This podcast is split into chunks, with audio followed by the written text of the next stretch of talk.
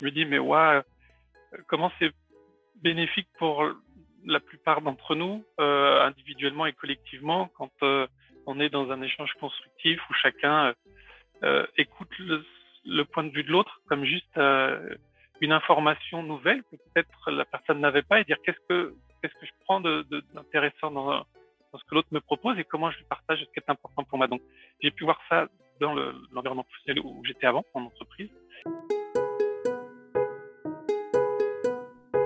Bonjour et bienvenue dans ce nouvel épisode d'Esprit de coopération. Je suis Claire Giraudet et je vous propose dans ce podcast d'aller à la rencontre de celles et ceux qui insufflent l'esprit de coopération au quotidien dans les collectifs. Je suis très heureuse de vous présenter et de vous faire découvrir dans cet épisode Olivier Babando, formateur en communication consciente et constructive, qui sera bientôt formateur certifié en CNV. J'ai moi-même suivi plusieurs jours de formation en CNV et ces journées ont été très fondatrices dans mon envie de diffuser l'esprit de coopération. Alors c'est assez naturellement que j'ai eu envie de parler de ce sujet dans ce podcast. J'ai découvert Olivier à travers une vidéo extraite d'une masterclass où il présentait la communication consciente et constructive. Et j'ai rapidement été touchée par la sincérité et l'authenticité avec euh, lesquelles il racontait son parcours qui l'avait amené à devenir formateur dans ce domaine. Entendre un homme parler de cette façon, de ce que la CNV a changé dans sa manière d'être père et mari, m'a fait beaucoup de bien et a même provoqué chez moi une certaine admiration. Pas facile de parler de remise en question d'émotions pour un homme dans une société patriarcale qui n'a pas toujours autorisé les garçons et les hommes à laisser s'exprimer leur vulnérabilité. Il ne m'en fallait pas plus pour avoir envie de l'inviter à mon micro. Je vous souhaite donc une très bonne écoute. Eh bien, bonjour Olivier. Bonjour Claire.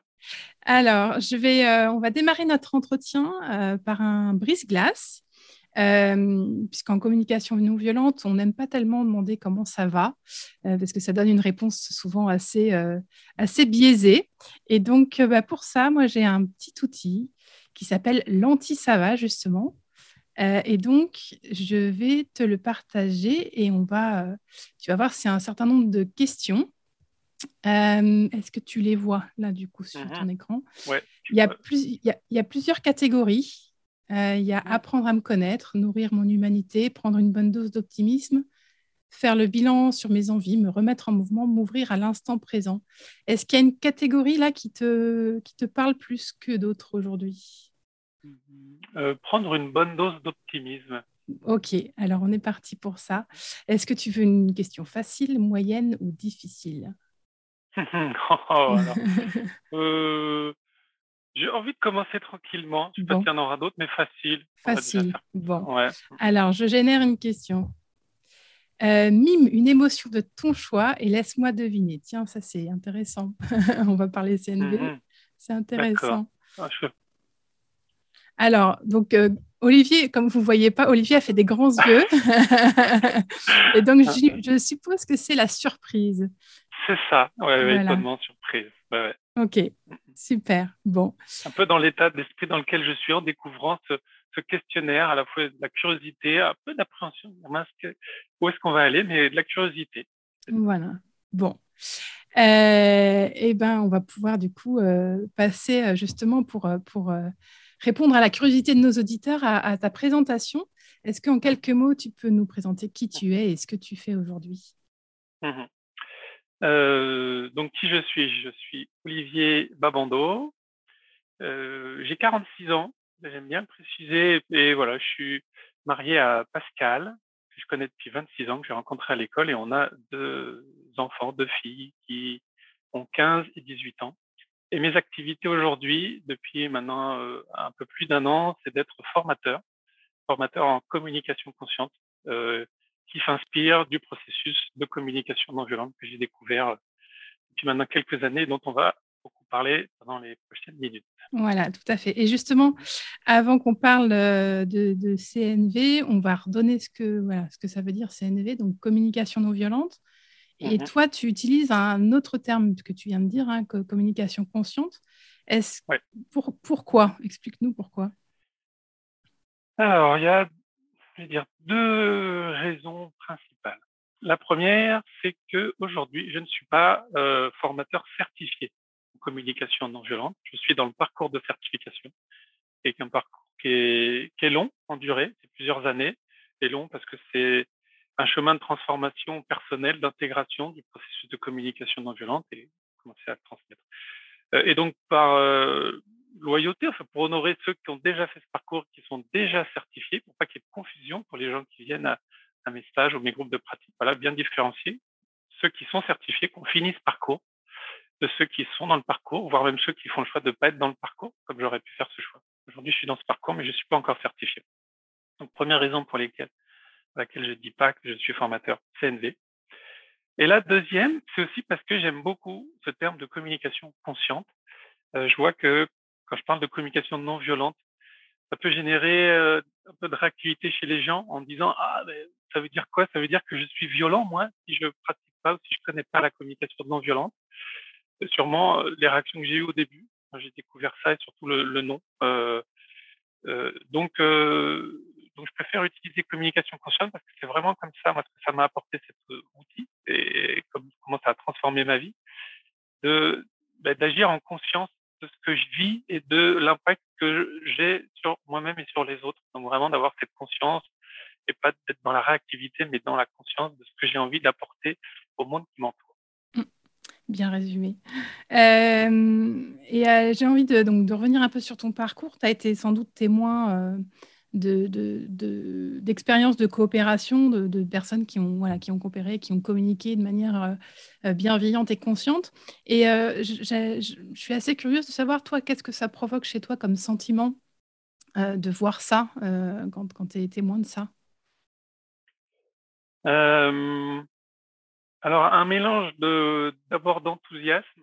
je me dis, mais ouais, comment c'est bénéfique pour la plupart d'entre nous, euh, individuellement et collectivement, quand euh, on est dans un échange constructif où chacun euh, écoute le, point de vue de l'autre comme juste une information nouvelle que peut-être la personne n'avait pas et dire qu'est-ce que qu'est-ce que je prends d'intéressant de, dans, dans, ce que l'autre me propose et comment je lui partage ce qui est important pour moi. Donc j'ai pu voir ça dans l'environnement professionnel où j'étais avant en entreprise, que quand on collabore et qu'on s'écoute les uns les autres, eh ben généralement, ça crée des choses plus, plus bénéfiques pour le collectif et pour chaque individu. Et en même temps, du coup, un peu de tristesse de voir que ben, souvent, et dans nos, dans nos habitudes de communication, on n'est pas dans cette énergie de collaboration parce qu'on a des choses qui sont peut-être trop stimulées chez nous. Et je vois les dégâts que ça peut avoir sur, moi, je les ai expérimentés pendant de longues années, notamment en entreprise. Et un peu triste de voir que par l'habitude, parce qu'on peut voir un peu autour de nous, euh, dans nos systèmes éducatifs, en entreprise, partout, on peut rester dans ces automatismes et qui créent, de mon point de vue, plus d'effets négatifs que d'effets positifs. Mmh. voilà.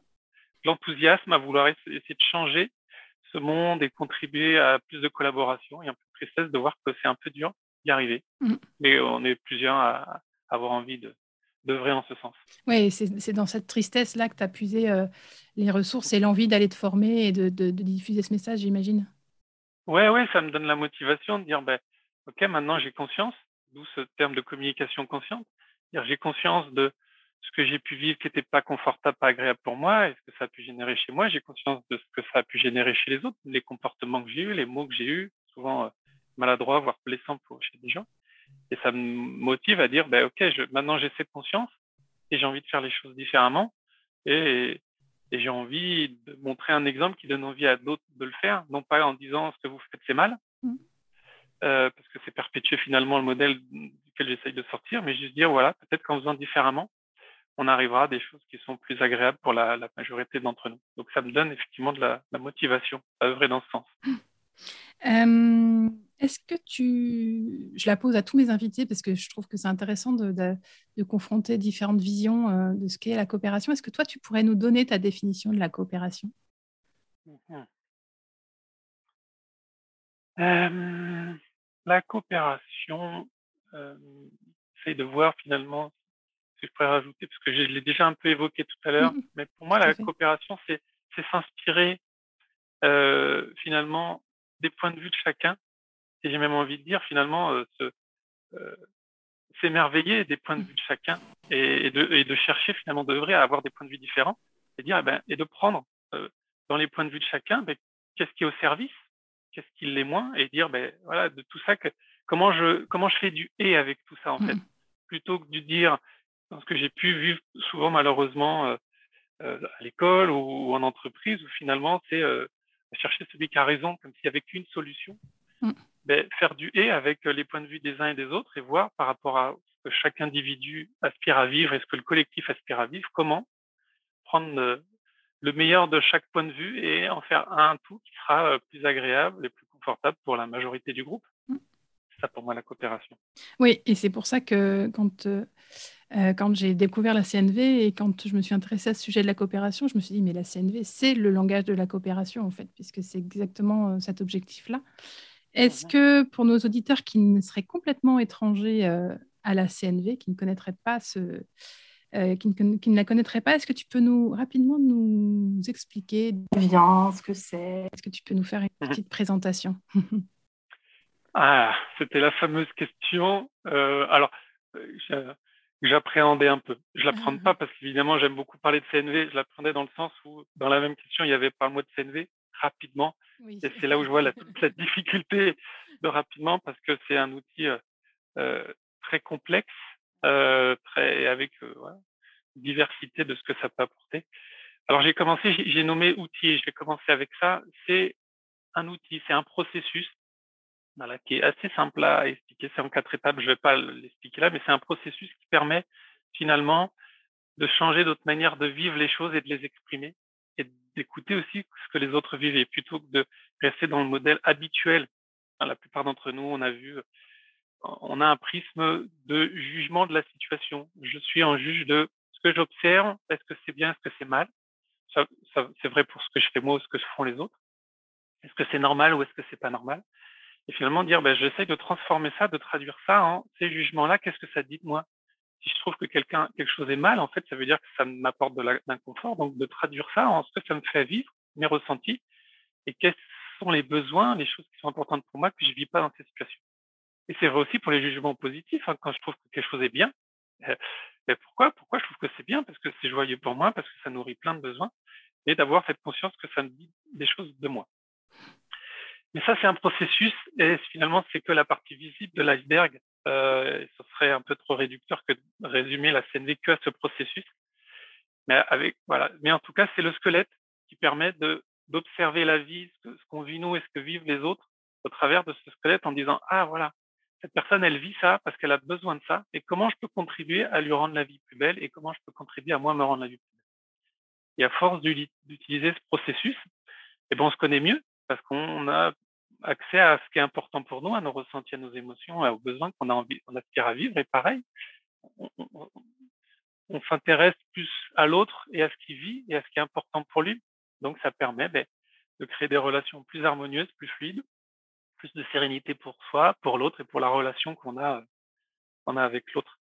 Et j'ai envie juste de finir la définition de la CNV. Moi, j'aime beaucoup le, l'intention de la CNV, c'est de vraiment se connecter à soi, ce qu'on vit, se connecter à ce que l'autre vit, pour privilégier la qualité de la relation au résultat qu'on en attend.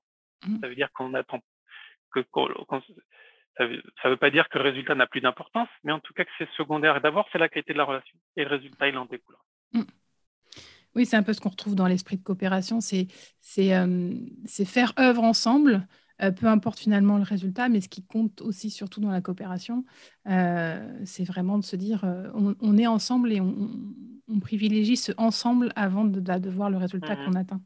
Tout à fait. Et j'ai envie, envie de rajouter, avec la confiance, à faire mesure de le pratiquer, de se dire ben, finalement la confiance que le résultat, il sera au moins aussi bon que ce que j'aurais pu atteindre avec une autre manière de faire plus directive, plus dans l'opposition, dire ouais, mais je vois que les résultats, ils, me conviennent et ils conviennent aussi à l'autre et ça crée de la fluidité dans les relations et on arrive à construire des choses euh, bénéfiques pour la plupart des, pour, le plus grand nombre. Mmh, mmh.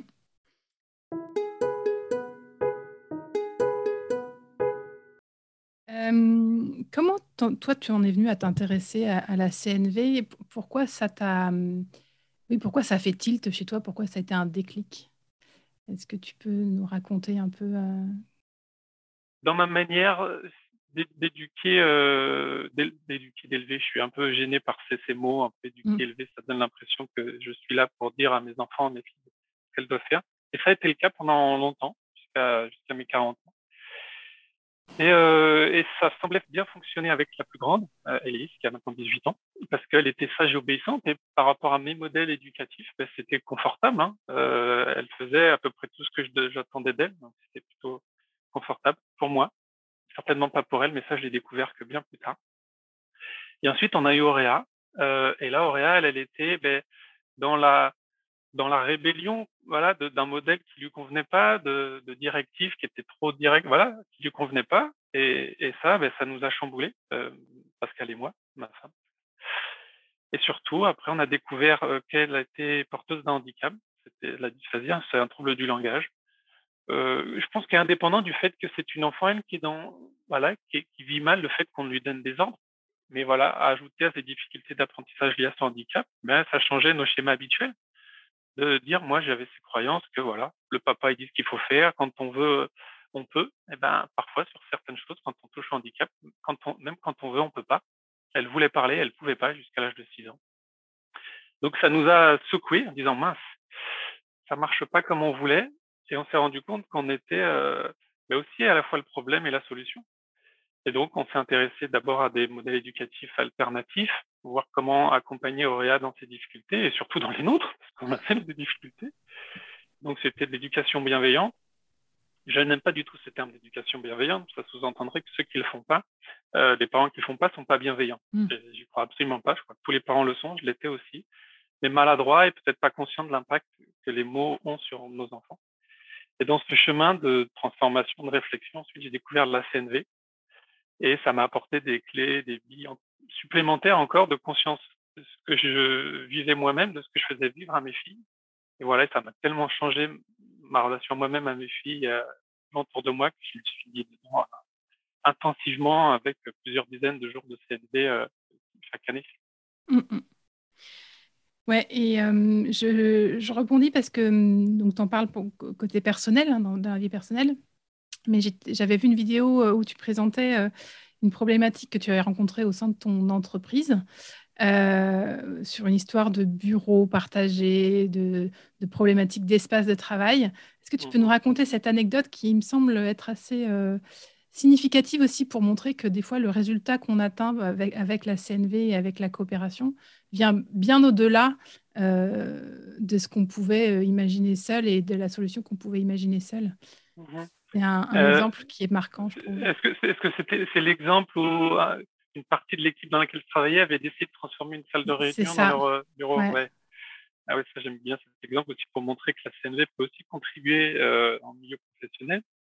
Euh, effectivement, un matin, je l'apprends dans ce grand open space qu'une partie de notre équipe avait décidé entre eux de prendre une de nos salles de réunion, la transformer en bureau et d'y déménager.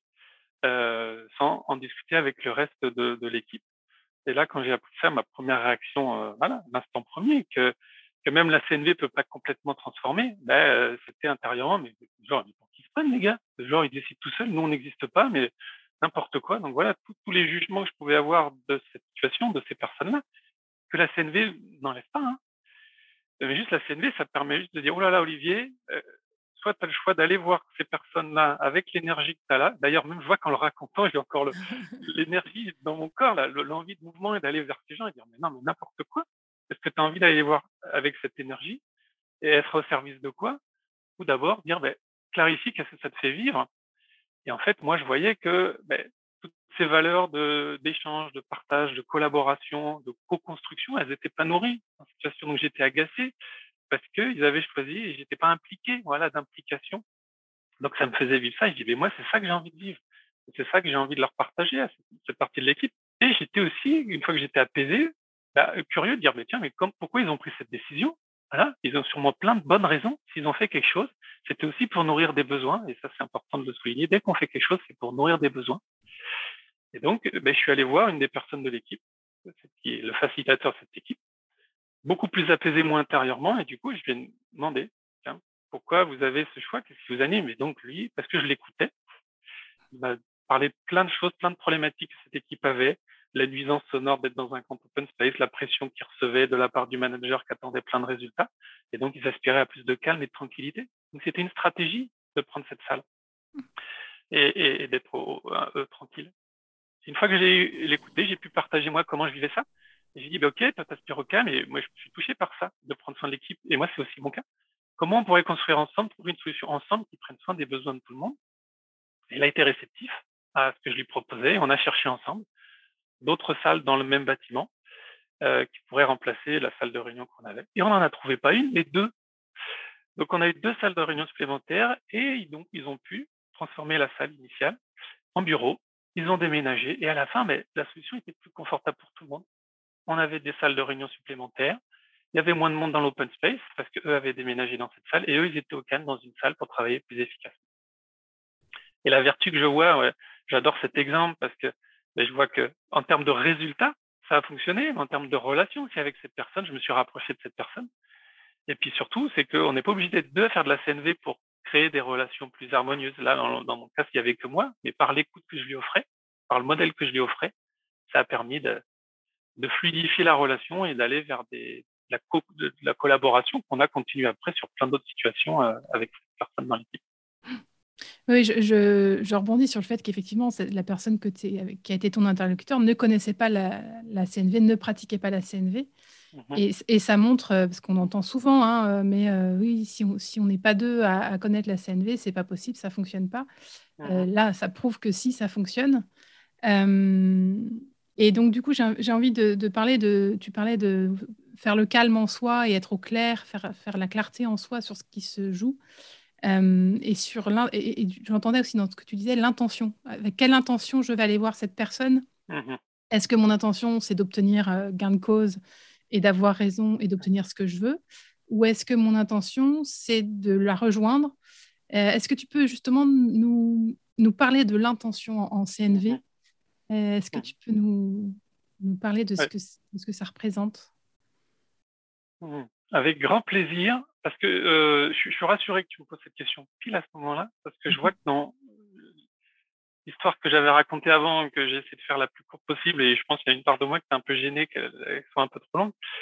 Mais à la fin, quand je disais, euh, ouais, on n'est pas obligé d'être deux à faire de la CNV, il peut y en avoir qu'un, il y a une voix qui m'a dit, ouais, mais les gens peuvent croire que du coup, parce que tu fais de la CNV, tu peux manipuler l'autre. et, et peut-être que cette personne euh, pourrait avoir cette impression euh, a posteriori. Et donc, j'étais un peu gêné avec ça. Donc, ravi que tu me poses la question sur l'intention parce que pour moi, c'est vraiment crucial. Euh, c'est même l'élément principal. Avec quelle énergie je vais voir cette personne euh, Si je vais avec l'intention de d'avoir un d'attendre un, résultat de sa part et, en plus d'avoir l'idée du résultat, d'attendre un changement de comportement de sa part, à ce moment-là, c'est plus de la CNV. C'est utiliser les habiletés, le processus de CNV euh, pour manipuler l'autre. C'est pas du tout ça la CNV. La CNV, c'est vraiment avec l'intention de, de savoir d'où ça part de chez moi, qu'est-ce qui est, gênant ou pas, si c'est une situation dérangeante, qu'est-ce que ça me fait vivre et comment j'ai envie de le partager à l'autre, et surtout voir l'autre, comment l'autre vit cette situation, qu'est-ce qui est important pour lui, se relier à ce qui est important pour lui, pour trouver ensemble une solution qui pourrait convenir à tous les deux. Et, et, parfois, ben, la CNB, elle nous invite juste à dire si on n'a pas l'élan d'aller voir l'autre, parce qu'on est trop stimulé, ben, peut-être ça nécessite de prendre plus de temps pour soi-même pour clarifier tout ça et voir si on a un moment l'élan d'aller voir l'autre. En tout cas, d'y aller que si vraiment on a cette envie, se relier à l'autre et à, sa, à sa réalité, à ce qu'il, à ce qu'il vit, et pas je vais lui imposer la mienne, je vais passer en force pour obtenir un résultat qui serait euh, agréable pour moi. Et je, rebondis sur, euh, sur une expérience que j'ai vécue, moi, avec les enfants. On revient, on revient à l'éducation, même si tu n'aimes pas le mot. Euh, je sortais de mes deux premiers modules de, formation en CNV, je crois. Et euh, les enfants se disputaient à l'étage, ça faisait un boucan pas possible, j'avais besoin de calme, j'étais très agacée. Et euh, j'y suis allée sans, sans, justement clarifier mon intention de départ.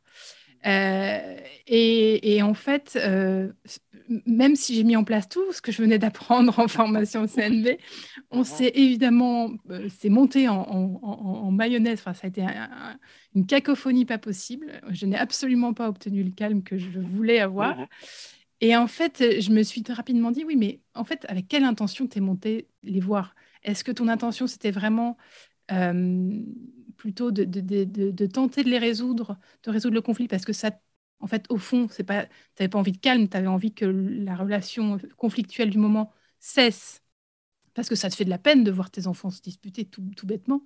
Mmh. Euh, voilà, quelle était vraiment ton intention? Et je me suis dit, bah non, mais j'étais pas dans la bonne intention. Je voulais que ça cesse parce que je voulais retrouver du calme, mais au fond, mon intention première et ma vraie intention, c'est que ça me fait de la peine de les voir se disputer. Et, voilà. Et donc, euh, oui, si, on, si on, a beau avoir tous les outils et, connaître euh, et être formé à la CNV, voilà, rien que de se tromper d'intention, on peut faire échouer peut faire échouer le, résultat qu'on attendait. Quoi. Mhm. Donc, c'est. Et, et, dans l'éducation, il y a ça aussi beaucoup avec les enfants. Est-ce que je veux obtenir qu'ils fassent ce que j'ai envie qu'ils fassent? Ou est-ce que euh, j'ai envie euh, de les inviter et de donner leur, donner l'opportunité de contribuer à euh, une vie familiale plus, plus apaisée, plus fluide, plus, plus coopérative. Voilà, donc effectivement, dans le dans cette intention-là, c'est, je crois que c'est vraiment le centre, en fait. Euh, on pourrait presque même ne se contenter que de ça, presque, mmh. finalement, quand on ne connaît pas la CNV. Oui, mmh. Oui, ça, ça, me, ça m'est venu un moment que je parlais en disant, s'il y avait qu'un truc à retenir, oubliez euh, toute la, le squelette, la structure de la CNV, mais juste avec quelle intention vous y allez, et de se dire, est-ce que, voilà, est-ce que je suis complètement aligné, est-ce que j'ai la conscience de l'intention que j'y mets?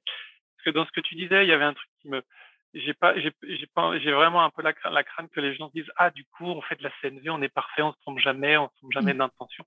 Il y en a pas une qui est, qui est meilleure que l'autre d'intention. Euh, d'avoir du calme ou d'aspirer à ce que ces enfants vivent euh, de manière harmonieuse et se, et se crient pas dessus à longueur de journée. C'est des intentions différentes, mais l'important en fait, la CNV invite à essayer, voilà d'être le plus aligné possible avec euh, l'intention qu'on a envie, avec laquelle on a envie d'aller vivre les relations, et aussi accepter que ben, parfois on n'y arrive pas, parfois on mmh. n'a pas la disponibilité, parfois il y a plein de choses qui jouent, et, et juste d'accepter, alors je vais dire erreur, mais c'est pas erreur, c'est juste qu'on n'avait pas forcément l'alignement parfait entre ce qu'on aspire à vivre et ce qu'on a proposé euh, au monde, et en même temps avoir cette conscience au moment présent ou quelques minutes après ou quelques heures après ou plus tard, dire ah tiens finalement que j'ai proposé, comment j'ai agi, c'était pas complètement aligné avec ce que j'aurais voulu faire. Et il est toujours temps de retourner voir les personnes, tes enfants dans ton cas là, mmh. et dire ben en fait, je vois que je suis mal à l'aise par rapport à comment je suis venu tout à l'heure. J'aurais aimé le faire différemment. Est-ce que c'est ok si on en parle et on fait différemment? Voilà. Bah, ne pas finalement contribuer à, ce paradigme qu'on essaye de changer en disant bien ou mal, mmh. essayer de vivre les choses plus de sens pour nous et accepter que par moment, ben, le résultat sera pas, euh, la manière de faire le résultat sera pas complètement aligné avec ce qu'on aurait aimé vivre. Mmh. Mais c'est la vie. C'est comme ça, oui, tout à fait.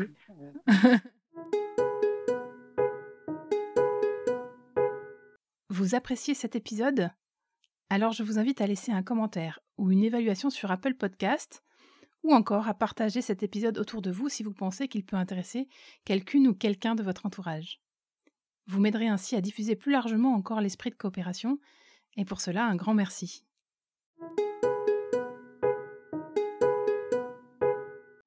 Euh, justement, du coup, j'ai envie de, euh, avec l'actualité hein, du moment, euh, j'ai envie de parler, j'ai beaucoup envie de parler d'auto-empathie et de, et de et d'accueil de ces émotions, parce que justement, on pourrait, on pourrait être tenté avec tout ce qui, qui, nous tombe dessus en ce moment, euh, de se dire oh là là, je suis un peu, je me sens pas bien, mais du coup je fais rien, enfin d'être assez dans la culpabilité, de se dire mais moi je suis, je suis au chaud, j'ai pas, je suis pas dans un pays en guerre, euh, pourquoi je suis comme ça, je devrais être euh, plus, voilà. et j'aimerais bien qu'on parle d'auto-empathie et justement comment la CNV aide à coopérer avec soi-même. J'aime bien le terme coopérer avec soi-même, c'est-à-dire qu'on est souvent tiraillé de, de plein d'injonctions, de bien, de mal, de un peu ce que tu, ce que tu disais.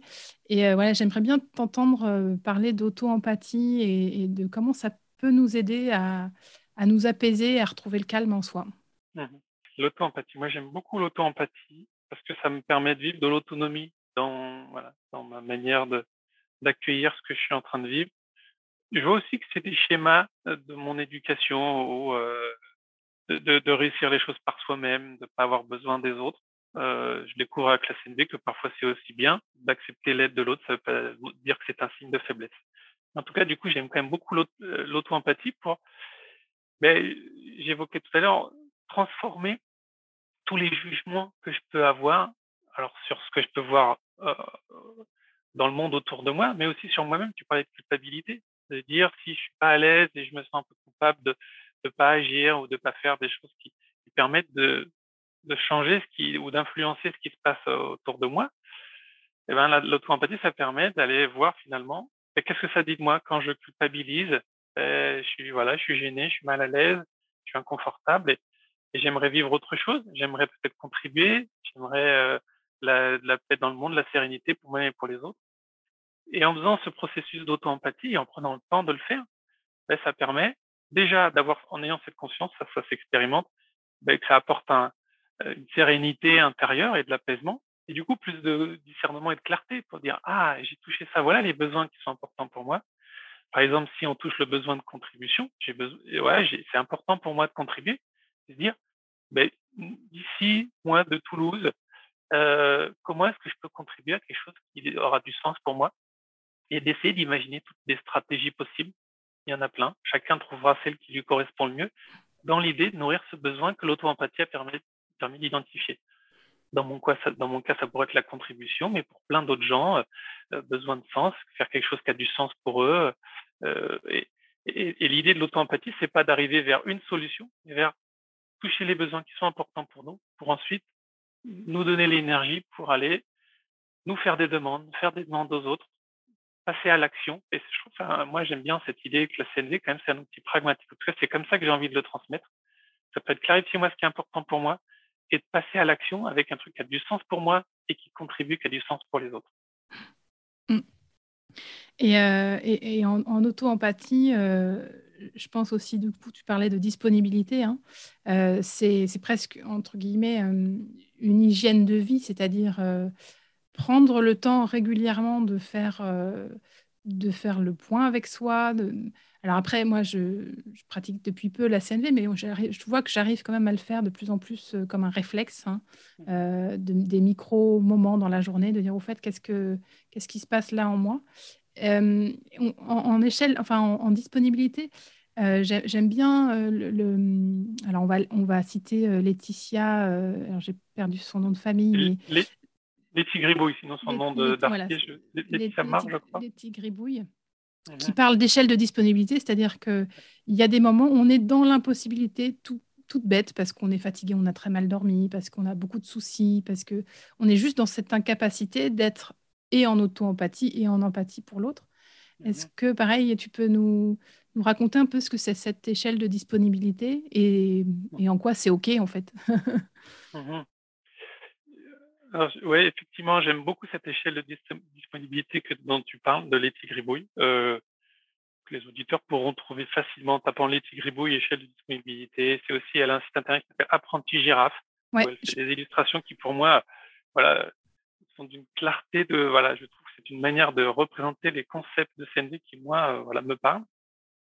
Et l'échelle de disponibilité, c'est voilà, c'est avoir cette conscience, est-ce que, à quel niveau d'énergie je suis, et de manière synthétique, je vais essayer de décrire comment elle l'a représenté, mais soit je suis vraiment complètement agité intérieurement, stimulé, voilà, ça bouillonne, je suis proche des, émotions de colère, ben là, il y a, y a plus rien de disponible en moi pour pouvoir aller vers l'autre. En tout cas, si j'y vais avec l'énergie que je vis intérieurement, il est probable que ça génère chez l'autre aussi une énergie similaire et que le résultat, du coup, sera ni la relation, ni le résultat sera constructif pour l'un ou pour l'autre. Et donc, ben, par l'auto-empathie, avoir cette conscience. Mais des fois, dans ces énergies où là, finalement, accès à la conscience de ce qu'on est en train de vivre, c'est compliqué. Mais après, voilà, ben, on peut se faire aussi, euh, si on, seul en auto-empathie, on n'y arrive pas, ben, aller voir quelqu'un qui nous offrira des oreilles de girafe, de l'écoute, qui nous permettra d'évacuer toute cette énergie qu'on a pour aller vers plus de disponibilité. Voilà, donc c'est un processus, enfin un processus, c'est avoir cette conscience. Est-ce que je suis très agité je vais demander un peu d'aide. Est-ce que je le suis un peu moins et seul l'auto-empathie, ça va me permettre de m'apaiser complètement? Si je vois qu'à un moment, j'arrive à, voilà, je suis très ouvert à l'autre, là, je fais le choix d'aller vers l'autre. Et tu as évoqué dans l'auto-empathie, pour moi, ça se pratique euh, régulièrement pour que ça devienne de plus en plus un automatisme. Et dans plein de situations, moi, je le fais souvent, je, je me retrouve coincé dans les embouteillages. Euh, ça, je peux pas changer la situation. Je peux pas changer ce qui se passe autour de moi. Je peux peut-être regretter d'avoir choisi ce chemin plutôt qu'un autre. Mais en même temps, j'ai suivi Waze, il m'a mis le chemin qui semblait le meilleur et je suis quand même dans les embouteillages. Et ben, je prends un temps, parfois, ou quand je fais la queue à un supermarché, que ça dure plus longtemps que ce que j'aimerais. Et juste dire, OK, c'est là, c'est ce que je vis. Qu'est-ce que ça me fait vivre? Ben, je suis un peu contrarié, peut-être parce que, j'aimerais prendre soin de mon temps, faire bon usage de mon temps et d'attendre un quart d'heure à la caisse. Je suis un peu contraire avec ça. Et en même temps, je vois qu'en le faisant, je me dis, si je profitais de ces 15 minutes pour rester avec moi-même et avoir un peu de détente, peut-être que l'enjeu du temps est pas si important que ça. J'ai peut-être pas grand chose à faire après ou je pourrais faire le choix de décaler d'un quart d'heure. Donc, il y a plein de moments dans la vie où la CNV invite à juste s'observer, dire qu'est-ce que ça me fait vivre, qu'est-ce qui est important pour moi? Et si prendre soin de mon temps, c'est important, et peut-être que plus tard, j'aurai une stratégie différente et je me dirais, ben, je vais arrêter d'aller faire les supermarchés le samedi à 14 heures et que j'irai à un autre moment de la journée. Mais voilà, toujours dans l'idée, tiens, je sais ce qui est important pour moi, je sais les besoins qui sont importants, du coup, quelles actions je peux faire pour, euh, pour me rendre la vie plus belle. C'est vraiment ça aussi l'idée de la CNV, se rendre la vie plus belle. Ça ne veut pas dire qu'elle sera belle tout le temps. Ça, ce serait utopique de croire qu'elle va être belle tout le temps. Mais en tout cas, je suis convaincu qu'en tout cas, moi, je vis la CNV comme ça. Ça me permet, euh, voilà. Elle est plus belle que si je l'avais vécue sans la CNV, sans la conscience que la CNV m'apporte euh, bah, le plus souvent possible. Mmh. Il y, a, il y, a, une idée qui me traverse là en t'écoutant, c'est la notion de choix. Euh, mmh en fait, c'est un peu une, leçon que j'ai prise hein, dans les premiers modules de formation, mais ça m'a fait prendre conscience qu'en fait, on avait toujours le choix. Euh, mmh Marshall Rosenberg euh, a des exemples dans son livre là, qui ne me reviennent pas, mais qui sont assez éclairants. Sur, en fait, on a toujours le choix de, de, de, ce qu'on vit et de ce qu'on. Euh, le tout, c'est d'être oui, vraiment au clair avec, avec soi et avec les demandes qu'on qu'on se fait à nous-mêmes ou aux autres. Mais est-ce que tu ouais, as, as, des choses à, ajouter sur, le, sur la question du choix? Ah Oui, il y a plusieurs choses qui me sont venues. Le choix, c'est un élément vraiment central de la communication non violente, toujours dans cette idée euh, de, de, proposer quelque chose. Vous avez le choix à chaque instant. L'idée, c'est de travailler la CNV pour que ce choix il soit conscient le plus souvent possible. Euh, et pas en disant cette façon de faire est mieux que l'autre, d'utiliser ses oreilles de girafe, ce qui ne pas, c'est la manière de vivre voilà, la CNV, le processus. Si on dit, ben non, faut le faire absolument, c'est plus un choix, c'est une injonction et on, on, revient dans ce paradigme de le bien, le mal. Mais se dire, ben, par la pratique, voilà, vous avez le choix. Qu'est-ce, vers où vous avez, vous voulez aller, qu'est-ce que vous aspirez à vivre en termes de relations et de ce que ça va vous faire vivre après? Donc, important du choix. On, est seul maître de ce qu'on peut dire, faire, ressentir personne d'autre que nous ne peut faire ça à notre place. Et tu parlais de Marshall Rosenberg, il a euh, plusieurs exemples. Il en a un qui est, alors j'ai envie de dire presque un peu extrême, et j'ai de, la crainte à le partager. Ça peut faire vraiment réagir des gens et mettre des gens de manière inconfortable. Mais il prenait l'exemple. Il, a, il est beaucoup intervenu dans le conflit euh, israélo-palestinien. Et je crois que je sais plus à quel moment, mais une personne qui racontait une histoire, un, un Palestinien qui avait été arrêté par un militaire israélien. Je suis gêné de partager, c'est pas pour stigmatiser mmh. Palestiniens israéliens, mais juste c'était la situation. Et, euh, et je sais plus, à un moment, euh, les gens disaient, bah ouais, il était menacé par une arme, il n'avait pas le choix, le, le Palestinien. Et ben, il a aimé témoigner, cette personne-là, Palestinien, qu'il avait le choix, soit d'être, d'être, de, ses besoins d'intégrité, dignité étaient plus importants. Et donc, il n'a pas fait ce que le militaire lui a demandé, malgré même la menace de l'arme. Et donc, il a fait le choix. Il pouvait mourir. Ses conséquences pour lui, c'était de mourir c'était plus important pour lui de son, intégrité et sa dignité que, que le risque qu'il encourait. Et donc, il a fait ce choix euh, qui était très, très risqué, que la plupart n'auraient certainement pas fait.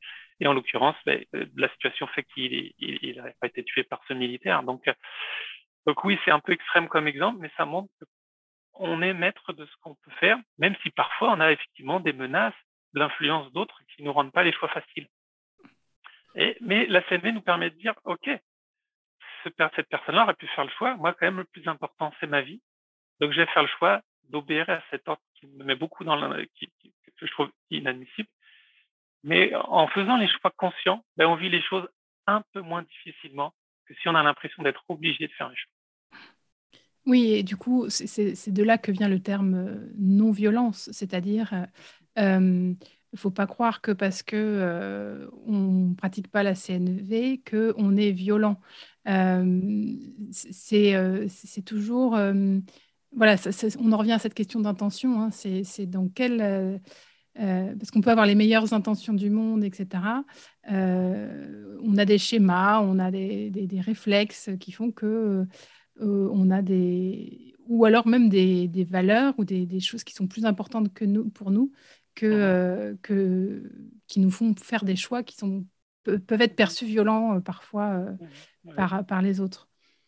J'ai vraiment envie d'insister là-dessus pour parce que je, je, peux entendre parfois, on peut entendre ce, enfin, qui ont dans l'écosystème CNV ou des gens qui l'ont vécu à leur manière et qui peuvent se dire ah ben c'est le monde des bisounours, il suffit de dire oui à tout. Et moi c'est pas du tout ça la CNV, je la vis pas du tout comme ça.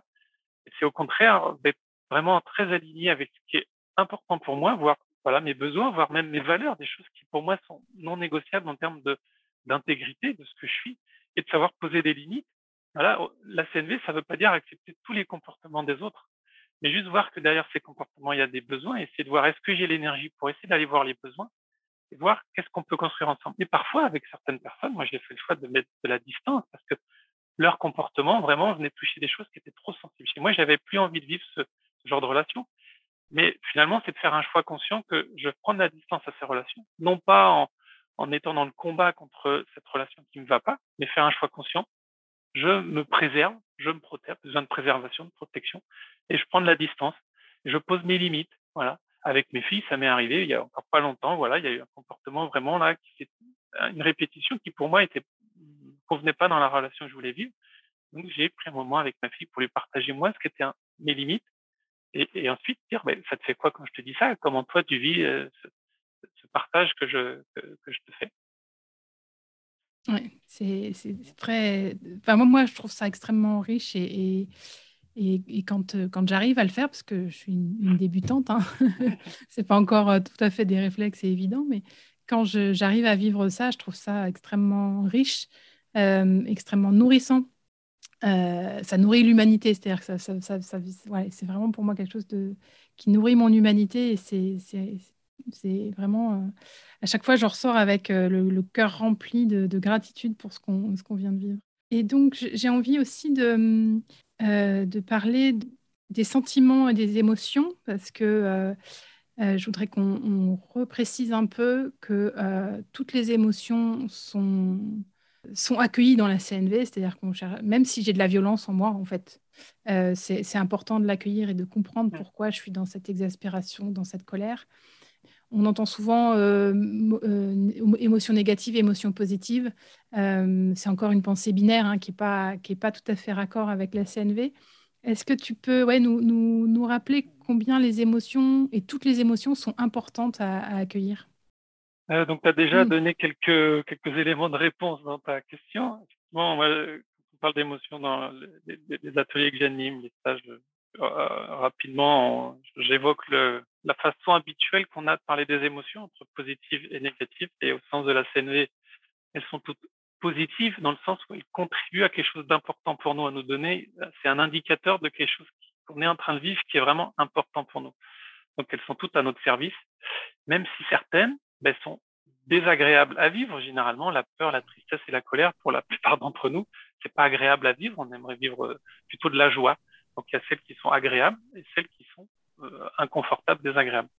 Celles qui sont agréables, plutôt au registre de la joie, ça veut dire que ce qu'on est en train de vivre, ben, c'est, ça nourrit nos besoins, ça nourrit des choses qui sont importantes pour nous, et donc on a du plaisir à le faire, et notre système nerveux, notre, corps nous dit, ben, vas-y, redonne, donne-moi encore. Donc voilà, on vit de la, de joie et on a envie de revivre ces moments-là encore et encore à l'inverse, ben, les émotions euh, désagréables, notre corps nous dit, oh là là, attention, là, il y a quelque chose que tu aspires à vivre et, euh, et que tu vis pas. Et donc, la CNV nous dit, n'essayez pas de cacher, de, de, dissimuler ces émotions, puisqu'elles sont un indicateur de ce que ça vous fait vivre. Et, au contraire, donne la direction vers là où euh, ça vous apportera plus de, plus de bien-être. Et j'aime cette métaphore que j'ai repris, je pense, de Thomas Danzambourg, en tout cas, c'est un formateur euh, en communication non violente, un grand conférencier, qui écrit des livres euh, que je recommande fortement. Je l'ai entendu de lui, je ne sais pas si c'est lui qui l'a créé, mais il compare ça aux, indicateurs sur le tableau de bord d'une voiture. Moi, j'aime bien le reprendre dans mes conférences. Euh, voilà, quand il y a l'indicateur de la jauge de carburant qui s'allume, il vient à l'idée de personne d'arrêter la voiture et d'aller ouvrir le capot et de débrancher le capteur de la jauge de carburant pour faire disparaître le signal. Tout le monde va dire, Ouah, il y a un problème, la voiture manque d'essence, dans pas longtemps elle va s'arrêter, il euh, faut que je trouve absolument une station-service pour remettre du carburant. Et eh bien pour les émotions, pour les êtres humains, pour tous les êtres humains, nous sommes des êtres émotionnels, c'est la même chose. Si on a un indicateur qui s'allume, c'est qu'il y a quelque chose en nous qui fonctionne pas quand c'est des émotions désagréables, qui fonctionne pas comme on aimerait. CNV nous dit, ben, accueille ça, essaye de comprendre qu'est-ce, quel est ce besoin et vois quelle action concrète tu peux mettre en place pour essayer de vivre le plus possible et le plus souvent possible ce besoin qui est si important pour toi. Et éventuellement, fais, fais une demande à l'autre si ça concerne une, une, une relation ou à toi-même si c'est quelque chose que, que tu peux, tu peux euh, résoudre euh, toi-même. Ouais, ouais. Mmh, mmh. Ah, j'ai envie de préciser à quelque chose vraiment aussi d'important dans la CNV, la demande. La mmh. demande, c'est pas une exigence. En, CNV, c'est on est, on, alors comment on fait la différence entre une demande et un ordre? Parce que la manière de le formuler peut être complètement similaire. En fait, une demande, c'est qu'on est prêt à entendre non de la part de l'autre. Si on n'est pas prêt à entendre non, ça veut dire qu'en fait, on donne un ordre. Et là aussi, moi, j'ai envie, euh, moi, j'ai bugué un peu au début de la CNV. J'ai dit, oh, mais moment, dans mon, dans mon rôle de papa, j'ai envie aussi d'être un peu ferme et, c'est plus tranquille pour moi de dire là où les filles, vous faites ça et c'est non négociable. La CNV l'interdit pas. Mais encore une fois, elle invite à avoir la conscience que quand je donne un ordre à quelqu'un, eh ben, il a que deux façons, de mon point de vue, de réagir. C'est soit il va se soumettre à cet ordre, et intérieurement, ça va pas être agréable pour lui, et donc dans la relation qui se joue de manière implicite, ça va pas être au service, ou alors la personne va se révolter. Donc là, c'est le schéma de mes deux filles. Hein. La première était vraiment dans la soumission, j'avais pas conscience de ce qu'elle vivait, mais intérieurement, c'était pas confortable pour elle. Et j'avais la deuxième, et elle, elle était dans la rébellion. Elle dit non, je suis pas d'accord avec mon ordre. Et je te l'exprime avec vraiment toute l'énergie que, que ça me fait vivre. Et dans les deux cas, c'est pas, ça peut dégrader la relation. Mais juste, moi, quand je vous donne des ordres à mes filles, avec cette conscience, je leur dis d'ailleurs, ben, je vois que à ce moment-là, ça peut être désagréable, mais la plupart du temps, j'essaye de leur faire des demandes et, d'accepter qu'elles puissent me dire non et trouver ensemble une stratégie différente qui serait OK pour tous les deux. Et c'est là qu'on reboucle sur la coopération, c'est ça, le principe de la coopération, c'est ça, c'est être, dans la demande et pas dans l'exigence, euh, quitte à ce que la demande se transforme en une, un, troisième chemin qui soit pas mmh celui qu'on avait imaginé, mais qui, euh, qui est co-construit avec la personne en face et qui permet de répondre aux besoins qu'on avait exprimés à travers cette demande et à un besoin en face qu'on n'avait pas forcément, dont on n'avait pas forcément conscience. D'où effectivement ce, vraiment pour moi, si on pouvait conclure, la CNV, c'est vraiment le, langage de la coopération et, l'outil de la coopération. on arrive bientôt à la fin de notre échange, qui a été très riche. je suis contente parce que j'ai à peu près, on a à peu près balayé les, toutes les thématiques que je voulais aborder, donc c'est très riche et, et je, suis, je suis assez euh, rempli de gratitude et de joie pour que, voilà, de voir qu'on a parcouru tous les, tous les sujets que je voulais aborder avec toi. Pour terminer, euh, on, va, arriver à la conclusion. Si tu avais, toi, euh, un livre déclic, une lecture qui a été un déclic pour toi ou qui pourrait être un déclic pour les autres, est-ce que tu as un livre à conseiller? Je noterai les références, hein, toutes les références, tout ce qu'on s'est dit je les noterai dans, le, dans, les descriptions, dans la description de l'épisode. Euh, il y en a deux qui me viennent tout de suite. Alors, je ne réponds pas complètement à ta question, mais j'entends ça comme une demande. Hein. oui, c'est ça. euh, il y en a, pourquoi il y en a de, Alors, j'ai envie de commencer par celui qui, ben, qui est la référence euh, en termes de communication non violente. Des, des, fenêtres ou bien ce sont des murs écrits par Marshall Rosenberg. Donc, j'ai envie de commencer par celui-là pour le citer puisque c'est Marshall Rosenberg qui a, créé ce, processus de communication non violente. Et, euh, et moi, j'ai le souvenir que quand je l'ai lu, c'était à chaque page, c'est waouh, waouh, waouh, et puis je découvrais des trucs, voilà. Alors, ça peut être très, très, très déstabilisant hein, de voir, euh, de voir tout ça et dire waouh, de réaliser tout ce qu'on a pu faire, tout ce qu'on a pu vivre, et voilà. Et j'en ai un autre que que je, recommande aussi pour ceux qui veulent découvrir la CNV. C'est un, livre de Thomas Danzambourg que j'ai cité tout à l'heure. Cessez d'être gentil, soyez vrai qui me semble plus abordable. J'ai beaucoup aimé dans ce livre où il prend des situations de la vie quotidienne, quotidienne formulées dans un langage assez ordinaire Et, puis il met entre parenthèses à chaque fois, là en disant ça, je parle d'un besoin, là je parle d'une émotion. Et donc ça permet de voir dans un langage très ordinaire qu'il maîtrise à merveille comment derrière il y a la structure de la CNV. Et c'est ça que j'aime aussi. Mmh. La CNV, si on l'applique de manière très protocolaire, le processus OSDD, observation, sentiment, besoin, demande, ça ça crée pas de lien. Les gens disent mais c'est quoi ce langage que tu utilises? Juste d'avoir cette structure intérieure et dire et de continuer à le parler de manière la plus naturelle possible, habituelle. Voilà, un langage commun partagé par le plus grand nombre. Donc voilà, c'est les deux livres que j'ai envie de que j'ai envie de recommander. Et il y a un petit truc qui me vient, j'ai peur de ne pas avoir le temps de le lire, donc j'ai envie de le glisser maintenant. Vas-y. Mais tu as parlé, tu as dit euh, la CNV, c'est l'outil de la collaboration. Alors, j'ai envie de dire un grand oui, et aussi avec un gros astérix, j'ai envie de dire c'est un outil, la mmh. collaboration. J'ai vraiment envie d'insister là-dessus pour pas stigmatiser, dire c'est celui-là et c'est pas autre chose. Parce que voilà, moi j'ai aussi essayé un peu de PNL et j'ai beaucoup aimé la PNL. Mmh. Il y a sûrement plein d'outils. Dans, dans, dans, les stages de CNV, il y a des gens qui ont fait de l'analyse transactionnelle. Voilà. Et, et, moi, je crois beaucoup à la complémentarité euh, de tous ces outils. Euh, il y a du l'énéagramme, du disque qui permet de mieux se mmh. connaître, mieux connaître les gens. Et, j'ai envie qu'on fasse du et avec les idées de chacun. Mais évidemment, euh, moi j'ai envie de promouvoir la CNV. Voilà, c'est celui que j'ai fait le, plus et de, et de, très loin. Et c'est celui que j'ai envie de transmettre mais euh, peut-être certains s'y s'y retrouveront pas assez et préféreront aller vers d'autres outils, processus qui leur conviendront mieux. Moi, j'ajouterais qu'en fait, euh, j'y vois, euh, un, des principaux outils parce que dans tout ce que j'ai pu déjà, les interviews que j'ai pu déjà réaliser, il y, a toujours cette, cette idée de l'intention, hein, de comment, comment on aborde les choses, la qualité de la relation, tu vois, qui vient souvent, qui sont des questions centrales dans la coopération. Euh, c'est comment on, voilà, comment on prend soin de la, de la relation pour, euh, pour atteindre le résultat, mais le résultat n'est pas forcément le, plus important, l'important étant, étant la relation. Mais tous les outils que tu as cités, effectivement, sont aussi des outils de connaissance de soi et donc de connaissance des autres qui viennent évidemment nourrir euh, la relation et aider à la relation. voilà, donc j'avais envie de te demander si tu avais un seul message à faire passer, mais on en a parlé euh, sur l'esprit de coopération, sur l'intention. Hein, tu, l'as dit tout à l'heure, s'il y avait un truc à retenir, c'est l'intention. Donc, je ne vais pas te reposer la question. Et puis, donc, pour terminer notre, euh, notre échange, comme on a l'habitude de le faire, de le faire en CNV, on parle des besoins de célébration euh, qui contiennent aussi les besoins de, le besoin de, deuil. Je voudrais que tu nous dises si tu avais une célébration à faire là en cette fin d'entretien, ou si tu avais euh, un deuil à, formuler, si tu souhaites les partager, hein, évidemment, ça, ça n'est pas une obligation. Euh, dans quel ordre je vais les dire?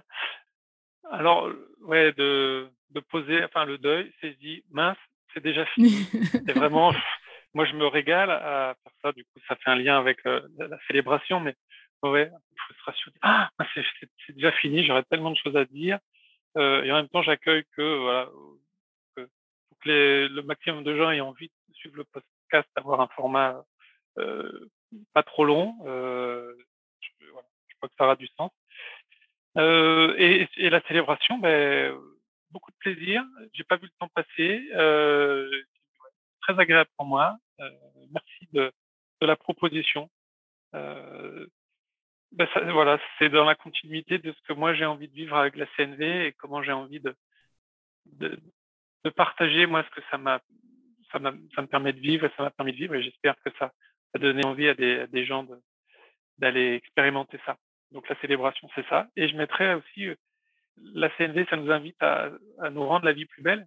Et si pour certains, euh, se rendre la vie plus belle, c'est ne pas faire de CNV par toutes les craintes que ça pourrait réveiller chez eux d'aller explorer des endroits qu'ils n'ont pas envie d'aller, eh ben, c'est OK aussi. Et c'est ça que j'ai envie de dire. C'est euh, peut-être que là, ça vous parle pas aujourd'hui, ça vous parlera un jour, ça, ça vous parlera peut-être jamais.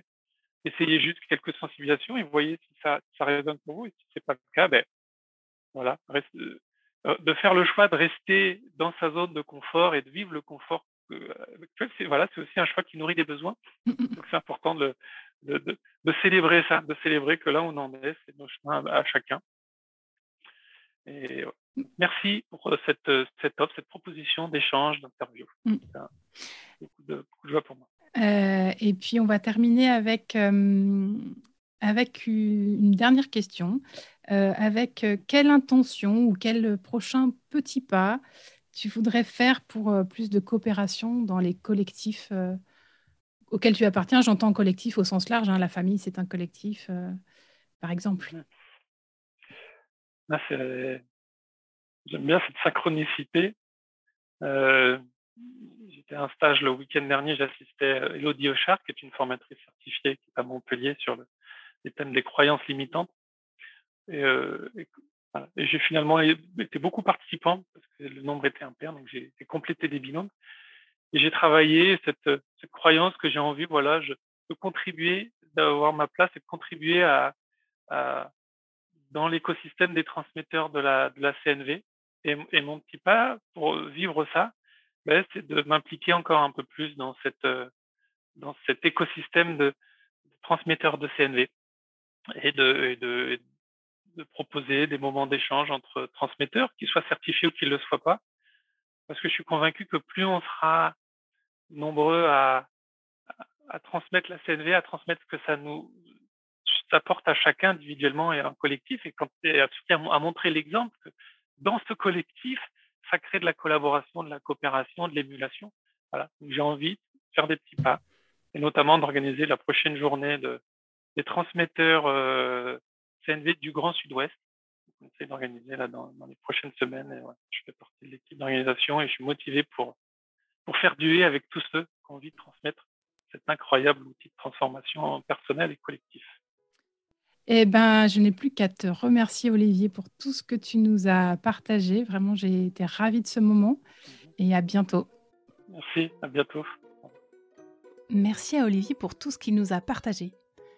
Je dois vous avouer que j'ai ressenti le besoin de faire un deuil au moment de diffuser cet épisode. Le deuil d'un son parfait. Je me suis longtemps demandé si je devais proposer à Olivier de réenregistrer cet échange en modifiant la configuration technique pour une meilleure qualité de captation du son. Mais nous aurions perdu la spontanéité de l'échange et toutes les émotions authentiques qui en découlent. J'ai donc fait le choix, et nous avons toujours le choix, comme nous l'avons expliqué dans cet épisode avec Olivier, de conserver l'enregistrement initial, même imparfait, parce que cela fait davantage de sens pour moi. C'est en faisant les choses et en acceptant une part d'imperfection qu'on apprend, et cette expérience m'a permis d'affiner encore mes connaissances techniques pour les prochains épisodes. Alors un grand merci pour votre écoute, j'espère que vous avez appris des choses, que vous avez passé un bon moment et que cet épisode vous a donné envie d'essayer de communiquer avec un peu plus de conscience autour de vous. À très bientôt pour un nouvel épisode d'Esprit de coopération, et en attendant, prenez soin de vous.